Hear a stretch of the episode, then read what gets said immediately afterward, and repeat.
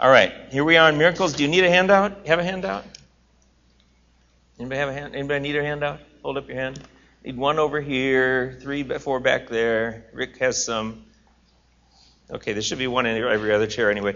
And this is the second week, so uh, the first time we talked about definition. A, a miracle is a less common kind of God's activity in which He arouses people's awe and wonder and bears witness to Himself. And so we're not saying just to review, we're not saying a miracle is when God suddenly decides to act in the world, because if we believe in a strong view of God's providence, God is always acting in the world and sustaining it. And, uh, but this is an uncommon way of acting in the world.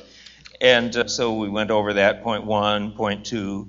Um, and then main section B, miracles as characteristic of the new covenant age. And I just got to this at the end of the hour last time. Jesus' miraculous signs attested that he had come from God. So Nicodemus can say, uh, This man came to Jesus by night, and he said, um, We know that you are a teacher come from God. No one can do these things that you do unless God is with him. So they showed that Jesus was from God. They manifested uh, Jesus' glory, and people believed in him. And um, uh, in Acts 22, Peter says that Jesus was attested to you by God with mighty works and wonders and signs that God did through him whether casting out demons or raising the dead or feeding the uh, 5,000 with the five loaves and two fishes or many other unusual things, walking on water, etc. Um, so, um, uh, and the apostles then, Jesus wasn't the only one performing miracles, but the apostles and others who preached the gospel performed miracles that amazed people and gave confirmation of the gospel is being preached. So uh, uh, when uh, healings were done by the early apostles, it says awe came on every soul. And many wonders and signs were being done through the apostles. And in Galatians, Paul's writing to these churches in the province of Galatia. He's not there anymore. Other apostles aren't there anymore. He's just writing to these ordinary Christians. And he says, Does he who supplies the Spirit to you and works miracles among you do so by works of the law or by hearing with faith? The, the implication is that right now, even now, God is working miracles among the Galatian churches. So it wasn't just the apostles, uh, it wasn't just Jesus, it wasn't just the 12, it wasn't just the apostles, it was as well ordinary Christians.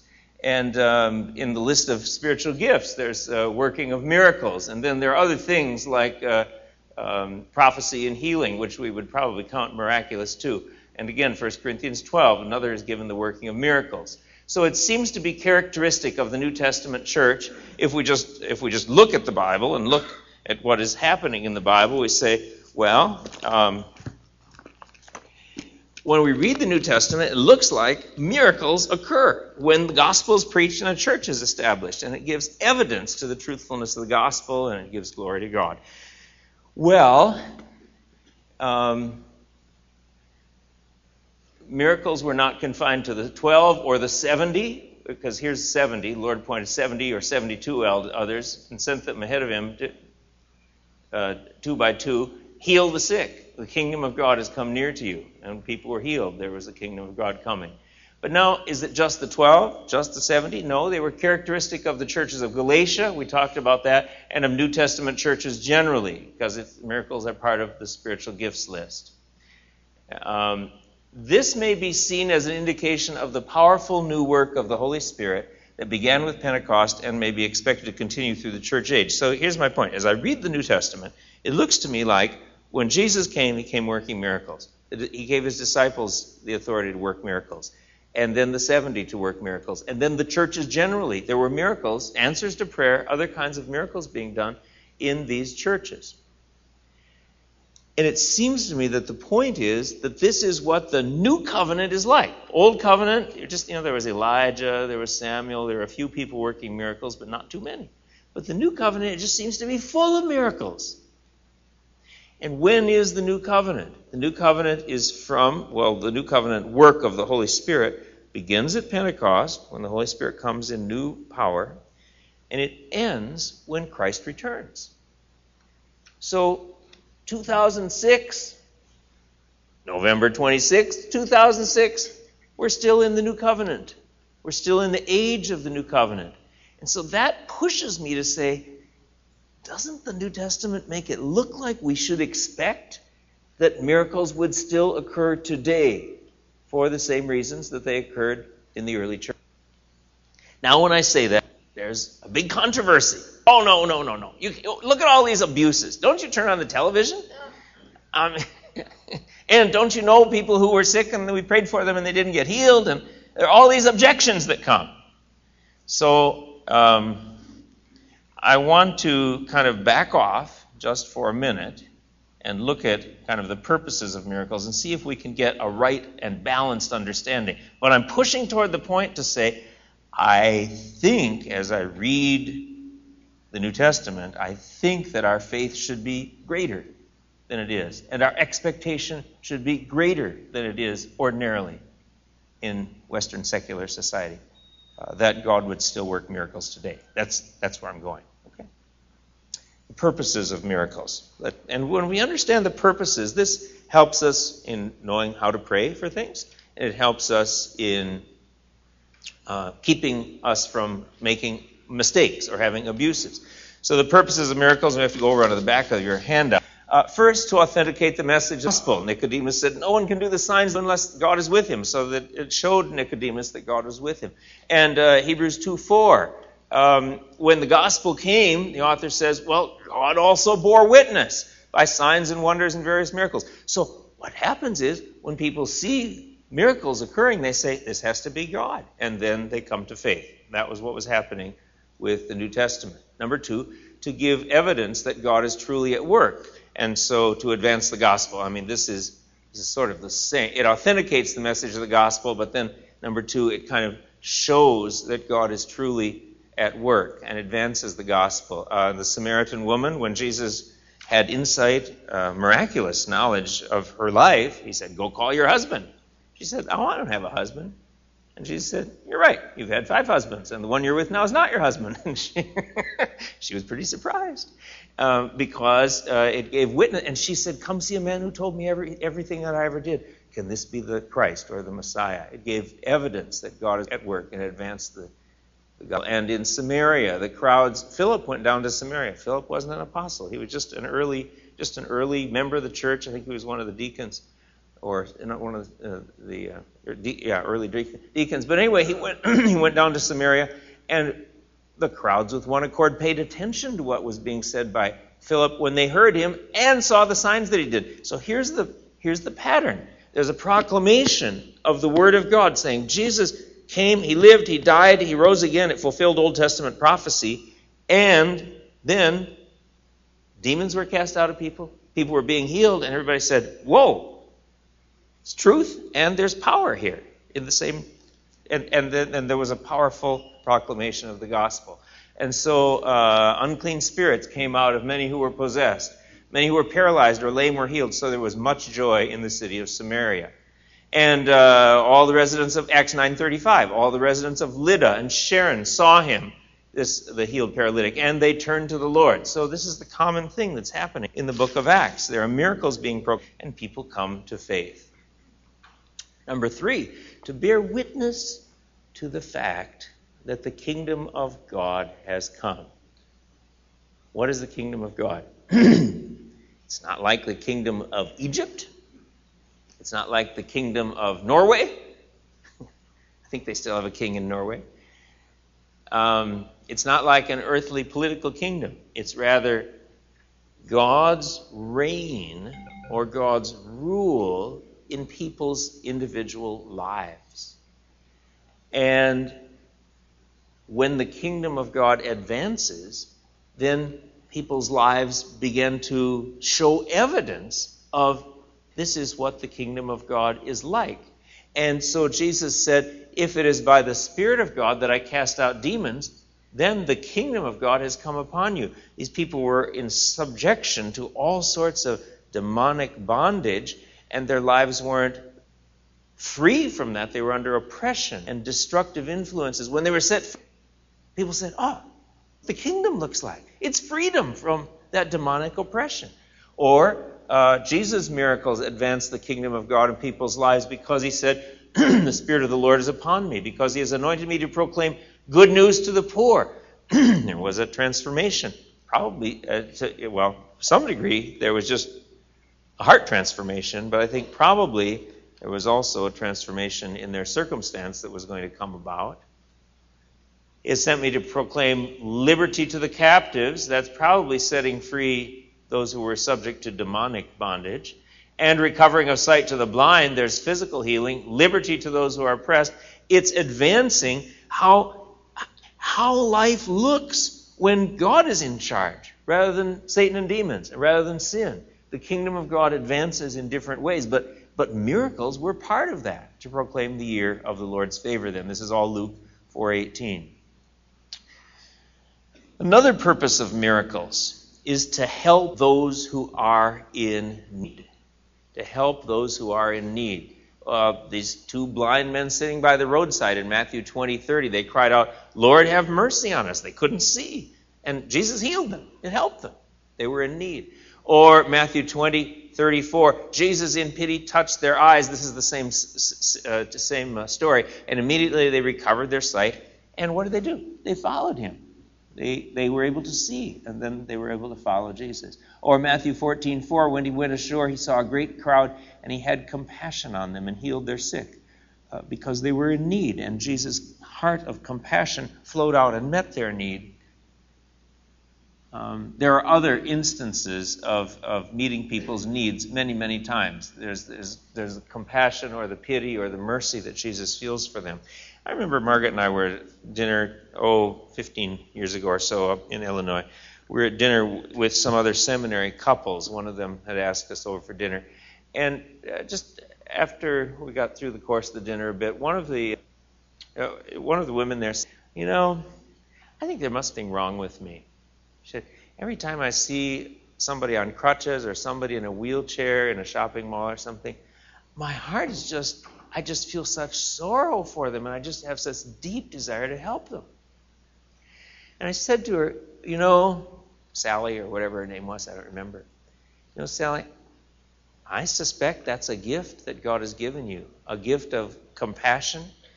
And I encourage you to look for opportunities to pray for people where your heart is stirred with compassion toward them in an unusual way. Because I think oftentimes that intense feeling of compassion and mercy goes along with an effectiveness that God will give you in praying for them for various various areas of their lives. And, and you maybe some of you know that that that's that you, God has given you a heart of compassion for people and you want to help. Well, part of what I'm trying to do this in this lesson is to encourage you to maybe look for more eyes and spend more time to pray for relieve the affliction of those who touch your heart. Okay? It's to give help to those who are in need. Uh, to remove, yeah, to remove hindrances to people's ministries. Um, it's interesting when Peter, let's see, Matthew 8:15, I think is Peter's mother-in-law. Matthew 8:15. And Jesus came to their home Yes, and Peter's mother in law was lying sick with a fever. He touched her hand, and the fever left her. And she rose and began to serve him. It was interesting that as soon as she was freed from the fever, she was able to minister to Jesus and those with him. I remember being at this. Remember, I told you about the ETS meeting in uh, Washington, D.C.? I remember a number of years ago, um, there was a. Let me see how I can disguise this a little bit. Well, just a friend of mine who was there. And um, he had some responsibilities, administrative responsibilities in the meeting, but he was walking around like this because back something. He'd thrown his back out, his back pain, and uh, said, "Oh, can I pray for you that that would go away?" Oh, no, no, no, no, no. Well, the next day it was still really bad. I said, "Can I pray for you?" Okay, then he let me. And so we, I, I just took a couple of minutes and and uh, just put my hand on his back and said, "Lord," and see now, here I'm praying with a focus toward his being able to minister. I said, Lord, my friend, I'll call him Fred, that wasn't his name. My friend Fred has responsibilities here, and it's really hard because his back hurts him so much. Will you heal this back problem so that he will be free to carry out the ministry that you've given him? Okay? Amen. And what happened? He got somewhat better quickly. Now, was it 100% well? No, he wasn't. I can't figure that out. I don't know why. But I think it was right to pray that he would be removed, that that hindrance to ministry would be removed. Okay? Because one of the for miracles is to free people up to minister.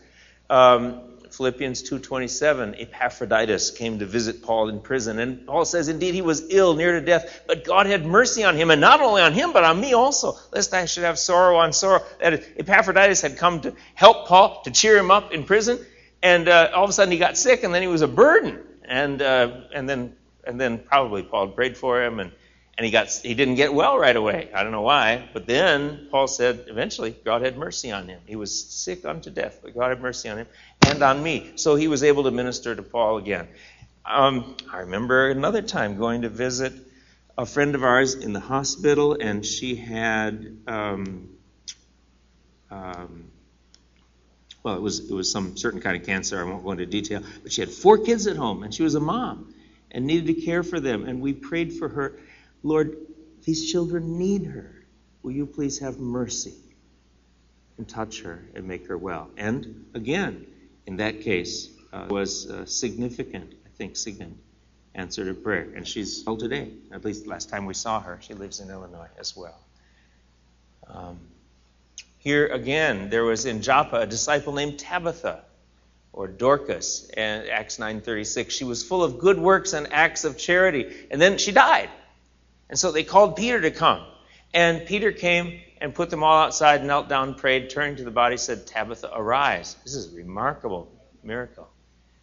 And she opened her eyes. And when she saw Peter, she sat up. And he gave her his hand and raised her up. Then, calling the saints and widows, he presented her alive. And see, what did she do? She sat in a rocking chair and rocked the rest of her life? Now, I imagine, it doesn't say this, but I imagine she went right back to doing her good works and acts of charity. Now you wonder, how did Peter know to say this? Tabitha, arise. I think that he must have been in such close fellowship with the Lord that he knew that that was what God wanted him to do that he had this. It wasn't just he said, "Oh, I'll say Tabitha arise and see what happens." I don't think he made that up out of his own mind at all. But there must have been such an incredible amount of faith that the Holy Spirit gave to him at that moment and said, "Peter, I'm going to make her well. Just tell her to get up." And he did, and it was amazing. And and she arose. Um, so these things are given. Any kind of spiritual gift is given, 1 Corinthians 12 7, for the common good, to, to remove hindrances to people's ministries, to do well. And then, ultimately, overarching this all, miracles are to give glory to God. When the crowd saw it, they were afraid, and they glorified God who had given such authority to men. Matthew 9 8. And that is that is in 9 8. That is uh, healing a paralytic, and the crowd saw it and they glorified God. Or Jesus, John 9 3, uh, the blind man. And uh, why, why is he blind? Did he sin? Did his parents sin? No, Jesus says, no. It was what, that the works of God might be displayed in him, and so that people would give glory to God. So those are, I think, six good purposes for miracles. I'm going to stop there for a minute and see if you want to interact on that before I go on. Is that um, John?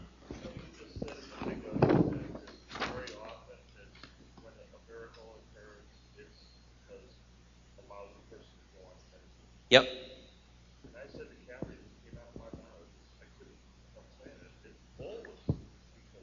Oh. Okay. When something good happens like that, Mm-hmm. when my mom, I hit bottom, Mhm. real low, Mm-hmm. a lady came from hospice to me, and I felt it was like a, it really felt like a miracle. Mm-hmm. Okay. Because I, you know, came way up from that point. Okay. And I can't help but talk about that. Okay, good. John, Talk about that. yeah, good. John is saying, uh, I say miracles sometimes are to enable people to minister. And John is saying it, he thinks it's all. It's, it's, it's always that way. Oh, it's Bob? Oh. Okay. Here's the thing it's always that way because there's always some benefit, and maybe there is. I, I just. Scholars hesitate to use the word always. because you're never sure if maybe some. But, but yeah, I think very, very, very, very often. I think you're right. Okay, Ed. You said the word expect a couple times, and I find in my own prayer life, especially recently, that the more I can, can expect something to happen, the more. Maybe I'll have you again because we're missing it on the tape. You, you used the word expect several times uh, today, and I find recently in my own prayer life that that, that that's something that I'm uh, grappling with. And, uh, you know, sometimes as a, as a Christian, you feel uh, guilty, at least I do, uh, expecting God to do something. Uh, so I've, I've kind of sat on the fact that, you know, if it's your will, then yep. then I expect it, but but always leaving that door open. Yeah. I, I just wonder where, wh- how you've you've uh, uh, come to peace with that? Because I'm sure you yeah. you've dealt with that. Well, let me say, Ed, that the question you asked is right at the heart of about the hardest thing we have to figure out in this whole topic, and that is, at least for me, I love to be around people who have a high faith or high expectation that God is going to answer. Yet I'm afraid to say, well, I know this is going to happen when I don't know it's going to happen. And it sometimes doesn't happen. So I just I want us to move up a little bit without going overboard and saying, I know what's happened, or something like that. Well, it hasn't happened. You're still limping.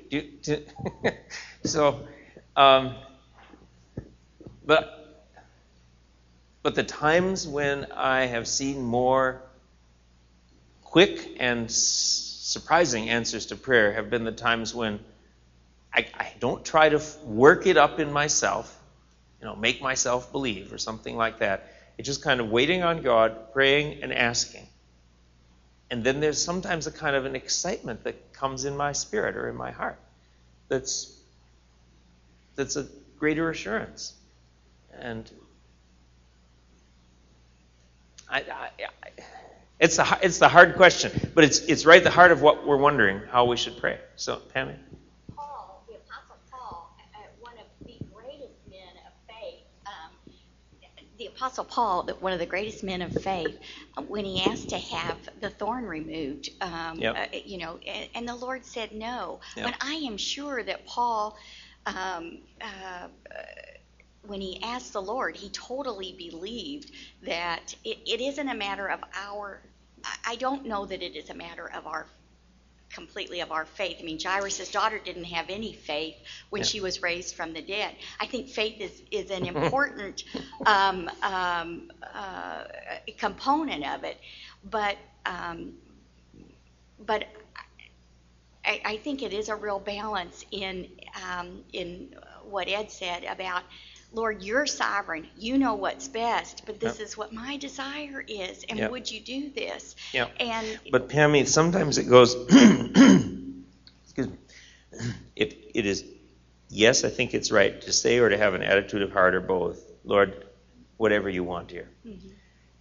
And then to say, this is what my desire is. My desire is my friend be healed. He can't walk around. He's got to help in running this meeting. and it seems right to me, Lord. And then to say, please, Lord, will you give this? Now that's asking. Yes. That's not insisting. It's mm-hmm. not demanding. But it's asking. And I think. Without giving him a back door of, and Lord, if you don't do this, that's you know well, that's sovereign. I, I yeah, in I, my heart I know that. Yeah. See, and know so, that. but you don't have to but I it. but I, I I don't want to not ask. Yeah. And say, well, Lord, do whatever you want to do. Well, that isn't really asking anything. Prayer is asking. Yeah. So, um, so asking with the full heart that you know He is more than capable of doing it, yeah. and expecting that He will, or well, what? I don't think that we can make ourselves expect. But I think that as we pray and as we kind of read the word, hear the word, the Holy Spirit increases faith in our hearts right at that moment. Increases our kind of expectant, hopeful faith. Um,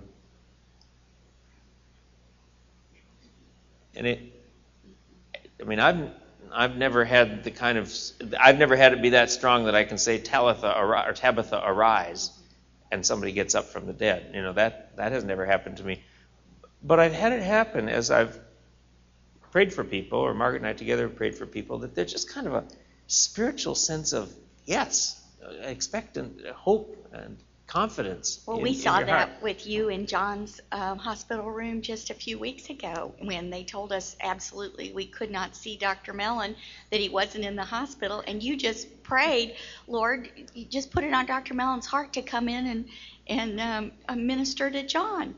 And we said amen, and this man came in the room, and we, are you Dr. Mellon? and, it was. So I, yeah. that I mean that was the Lord answering our prayers, and I'm not sure it was my prayer, or your prayer, or Margaret's prayer, or whose prayer, but or John's prayer. It was it was the Lord doing it, yeah, and all of us praying. But that was, those are really exciting, Rose. Um, with regard to everything that has been said, how do you reconcile the scriptures that say, Whatsoever you ask when you pray, believe that you will Yeah. receive it and you shall? Or Yeah. whatsoever you ask in my name, that will I do. yeah, okay. Whatever you ask in prayer, believe that you have received it, and it will be yours. That um, I think Jesus is describing that kind of settled assurance that God's going to give you what you ask, and it comes to us only sometimes. And we can't work it up in ourselves by talking really loud or fast or saying words over and over again. I think it's it's that God awakens that awareness of yes, Rose, I'm going to give you what you asked for. And then we say, all right, thank. Believe that you have received it in God's mind. He's going to give it to you. And I think that's what it means, but you can read long commentaries on it. And uh, There's this theory of name it and claim it. Yeah, I'm trying to get around this name it and claim it idea. I don't, I don't hold to that. That if we just say it out loud, see that that that is like um, that is like making it mechanical. Like all I have to do is say it with kind of an assurance, and God has to give it to me. and that's no longer asking. That's that's demanding, and I don't, I don't, I don't see.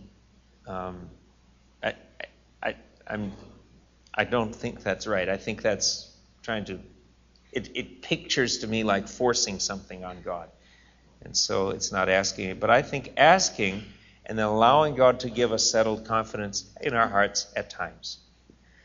I'm I'm thinking, for example, uh, I have um, two friends, and uh, they both died of cancer, Yeah. and it's because their doctor said you have t- uh, six months to live. So they believed the doctor, Yeah. and they got all the things in Yeah. line, and they just prepared themselves to die. Yes. Now there are so many other cases um, like this. Um, guy, have to hold it closer, Rose. uh, This bicycle person, uh, Lance Armstrong, Lance, yeah. you know, he decided, you know, that he he wasn't going to accept it. Yeah. And uh, you hear story after story where the doctor has said, well, you have four months, you have three Yep. months, and these people say, Okay. uh-uh, I'm going to pull Okay. myself through. Yeah. Okay, so, but Rose, I I have to say, I mean, we, I'm just thinking in our own class, we prayed for Al Hufford a lot. And I remember just when Al had his diagnosis, I, I bumped into him at, at Home Depot, and we stood outside Home Depot, put my hand on Al's back, and we just stood there for a few minutes and asked the Lord to his cancer. And the Lord didn't. Did he believe that? Well, I don't know. I think Al's faith was very strong. See, and but it isn't always just the faith of the sick person, because James five says the elders should pray, and the prayer of faith will will make the sick person well. So that's the elders' faith. And uh, when the four friends, remember, they brought this guy to Jesus by digging a hole in the roof, and it says Jesus saw their faith, plural. It's the friends' faith. So it, it I mean, I think the there, it, I never want to put a blame on someone, oh, you didn't have enough faith. I think we just we just ask God and wait and trust. So and then I I'm kind of I'm I'm digressing here a little bit. But then sometimes God answers. Sometimes he answers completely. Sometimes he answers partially, like my friend who got a lot better, but he still had a little bit back. Sometimes he answers surprisingly, like we pray for Dr. Mellon, and when we said amen, and I said, John, how are you feeling? And this guy walks in the door. He said, Hi, I'm Dr. Mellon. and he wasn't supposed to be able to come that day. He said, Oh, yeah, my colleague was doing something else, and so I just decided to come over here. So, you know, and those those are remarkable. I mean, and those are we just think we just have a heart of thankfulness to God.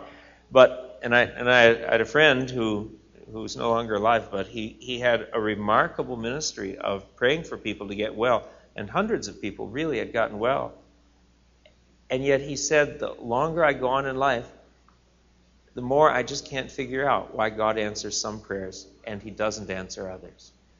Um, and so I, I wanted, I, that's, I, I'm sure that's true. That, that he wants us to pray, he wants us to trust him, and sometimes He gives us a, stronger expectant faith. And that comes about by waiting on Him in prayer. It comes about by reading the Word and hearing the Word. That's why when I'm praying for someone to get well, if I have opportunity, I'll read a passage from Scripture first. Um, and then the Holy Spirit working that in our hearts. I know that's not a really neat packaged answer. It's a little bit of a messy answer. But I think it's a God centered and it's a Bible centered answer. And I think it helps us both to encourage more faith, but to say we don't always know. Are you, are you content with that? Can, can we leave it there? Okay, let's see where I am. Um, Margaret? Margaret's question is this Debbie's been wanting to say something. well, I think it's already been said, but like James, I think it's 1 5 or something, it says, uh, Let him ask God who gives generously without reproach. Yes. And But let him ask in faith yes. with no doubting. Yes. And we have to start believing God more. He's a big, huge God. If He created yes. everything, He can certainly yes. do a little thing in your life. Good. And it's we just have to start believing. See, He's a big, big God. He, here's what happens to me. I get into all these academic things and these what ifs and these qualifications. And then comes along, or somebody like Debbie and says, just God. And it's really good for me, good for my heart. Do you feel that when she was talking? Okay, see, and I, I love that. Thank you.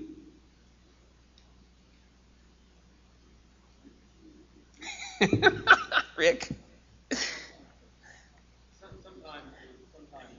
You know, we're not speaking to people who have the same kind of faith yeah. that, that we do. And I learned years ago in praying with patients over the years, many, many patients, that we, we have to ask God for healing or relief of pain or maybe yeah. death if it's a if it's Yeah. a, a, a one-way street that they're on. But we've also got to set the expectation in their mind that God's answer may be different, and I think that's been touched on here. But Mm. Yeah. but you know Philippians 4:19, and God shall supply all of your need.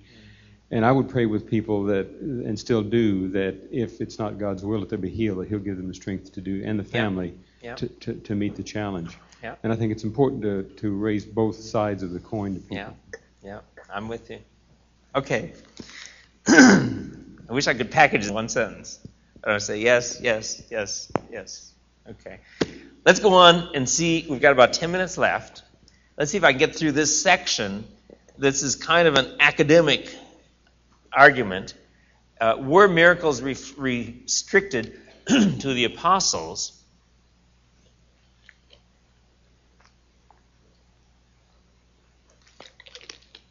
That is, there's a certain stream of thought in the Christian world that says, hey, don't expect miracles today. God isn't going to do any more miracles today because that was just for the first century when we didn't have the Bible and the apostles, and, we, and God had to show that the apostles were preaching the truth and the first proclamation of the message of Jesus. And here are the arguments.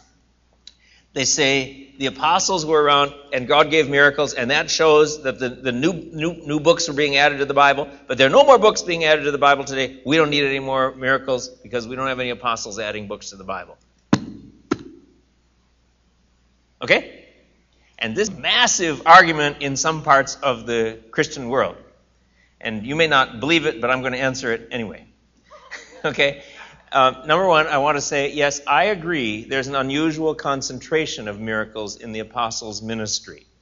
Um, the apostles uh, had, had, an unusual kind of ministry. Uh, Acts 15, Acts 5, 12 to 16. Many signs and wonders were regularly done among the people by the hands of the apostles. This was happening all the time. And they were all together in Solomon's portico. None of the rest dared join them. People held them in high esteem. And more than ever, believers were added to the Lord. See, miracles are happening, and people are saying, I can't deny this. This must be God. And so their gospel about Jesus Christ must be true. So, believers were added to the Lord, multitudes of both men and women. And here's how strong the power of the Holy Spirit was in the presence of Peter, for example, so that they even carried out the sick into the streets and laid them on cots and mats, so that as Peter came by, at least his shadow might fall on some of them. I mean, it was he would just pass near, and there's this power of the Spirit surrounding him. People were being made well, apparently. People gathered uh, also gathered from the towns around Jerusalem, bringing the sick and those afflicted with unclean spirits, and they were all healed. Now, if that started happening today, at Scottsdale Bible Church, what would happen? If that started happening today in the headquarters of CNN. See, or or uh, some big Hollywood movie theaters or studios, and producers and directors and actors. All of a sudden, they saw somebody came and said, "Jesus is Lord. You need to confess your sins, repent, and trust in Him." And incidentally, all these miracles are happening, and people can't deny it. I wonder if that wouldn't be a world changing thing. And what would happen if it started happening in Baghdad? Hmm. A friend who's a missionary in Uganda, been a medical missionary in Uganda for many years. We, and uh, his story one time there was anarchy in Uganda and uh, they had fence around their compound, uh, their little house where they lived, and uh, so they would lock it at night, and they had a car in there, and uh, the soldier came by with a gun, and Chris was standing at the fence, and said, the soldier said, "Give me your car," and Chris said, "No," and he said, "Well, I have a gun. I'm going to shoot you," and Chris said, "I won't give it to you," and the guy went to draw his gun, and he couldn't lift his hand up. he got scared and ran away. Well, okay, so.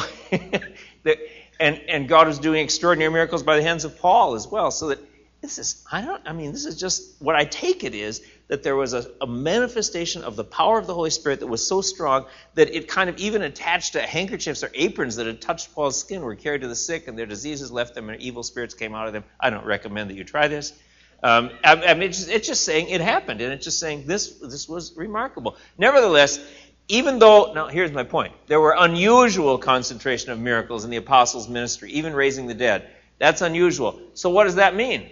Some people say that means nobody else miracles. I say that doesn't mean means the opposite. It doesn't mean it doesn't prove that no miracles were performed by others because there are verses about ordinary Christians in Corinthians. Uh, to another working of miracles in Galatians. God is, the Holy Spirit is working miracles among you. We've looked at those verses. Now, here's another objection. 1 Corinthians, or 2 Corinthians 12 12, people say, oh, 2 Corinthians 12 12, the signs of a true apostle were performed among you with utmost patience, with signs and wonders and mighty works. And they're saying, the signs of an apostle were these miracles. And so, you're not an apostle. So, don't expect those signs. And, and my response to that is, that isn't what the Bible says. The, the signs here of an apostle, if you look in the context, the signs weren't the miracles. The signs were preaching the gospel with self sacrifice and care for the Corinthians and uh, supporting himself and enduring affliction, showing that he's a true apostle, as opposed to these selfish people who were just trying to make themselves rich. And he said, I acted faithfully among you, along with miracles. But these other people weren't true apostles. So the contrast is not between us who could work miracles and ordinary who could not, but between. Paul isn't trying to prove he's different from ordinary Christians. He's trying to prove he's different from these fake apostles. Between genuine apostles, through whom the Holy Spirit worked, and non Christian pretenders to the apostolic office. Such men, Paul says, 2 Corinthians 11 13, are false apostles, deceitful workers, disguising themselves as apostles of Christ. So to use this phrase to argue that miracles cannot be done through Christians today takes the phrase signs of an apostle out of its context and uses it in a way that Paul didn't intend it. I don't think that signs of an apostle refers to miraculous signs, but they were part of God's of Paul's God-given ministry. Uh, humility, selflessness, patience in suffering, fruitfulness. These signs were accompanied by miracles.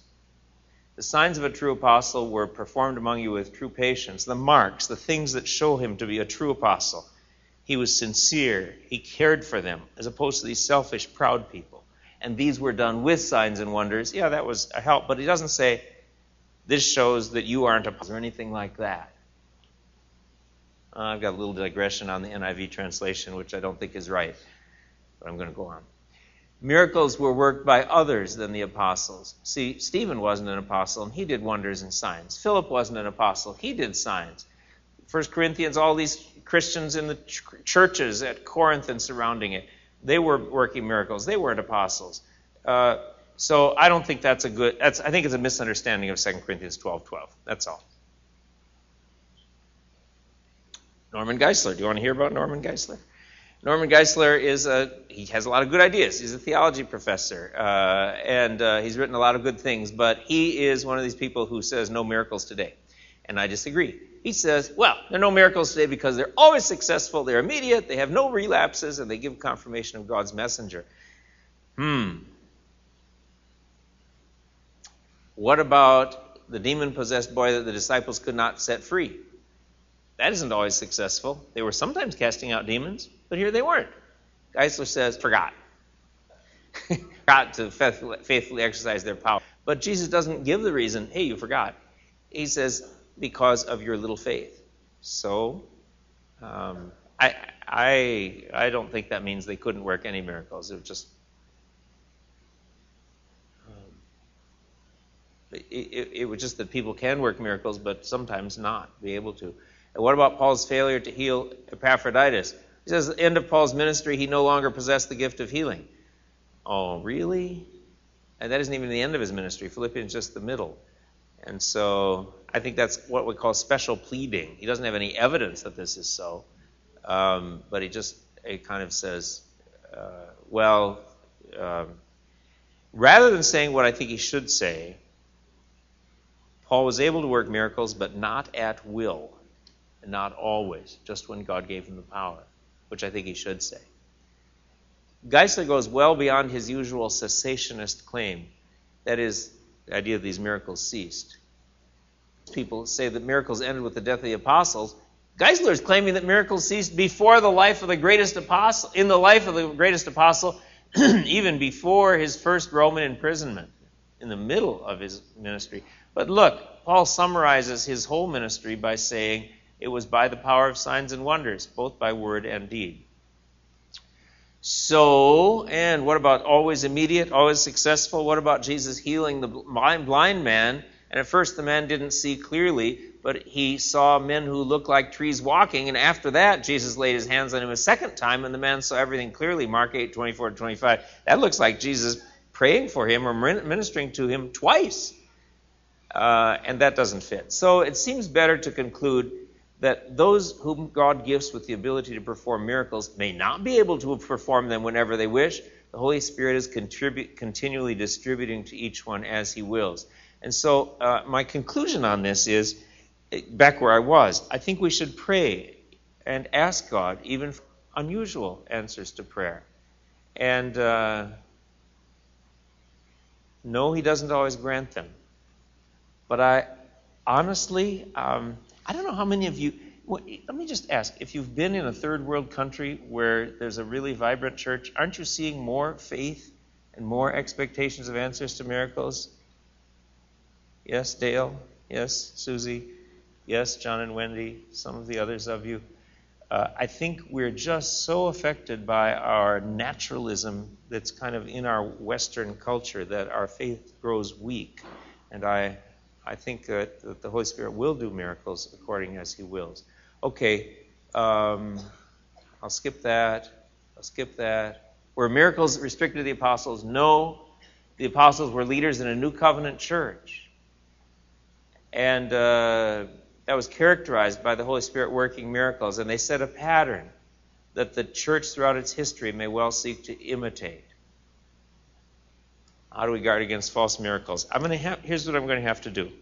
Next week, I'll finish this up. There's about 15 minutes left, and then I'll kind of, it leads right into the chapter on prayer. So then we'll start the chapter on prayer next week. Oh, we're late. We can't, can't go late. Here, let's pray. We, we can talk more. I know I could take more questions, but, but let's just pray. and Talk more next time. Lord, thank you for these wonderful believers, these men and women who know you, who love you. And Lord, I, I suppose if we made a list of all the answers to prayer that have come in all the lives of all these people here in this room over the years, it would fill volumes and volumes. And we do see you in small ways and in large ways, hearing our prayers and answering. But Lord, as we as we see these things in your word, I, I think that our hearts are still stirred to, to long for an even greater faith, greater expectation, greater hope. Lord, for those things even now that we think of in our own lives and the lives of brothers and sisters that we care for. So this week, Lord, help each of us. Help us to look for and see opportunities to pray for people in need. And will you give us the power of the Holy Spirit to encourage greater faith in our hearts? This is you, Lord. You are the Lord of heaven and earth. And we ask that you touch our hearts and stir us up to a Bible centered and kind of faith that is, that is focused on you and gives you the glory. In Jesus' name, amen. See you next week.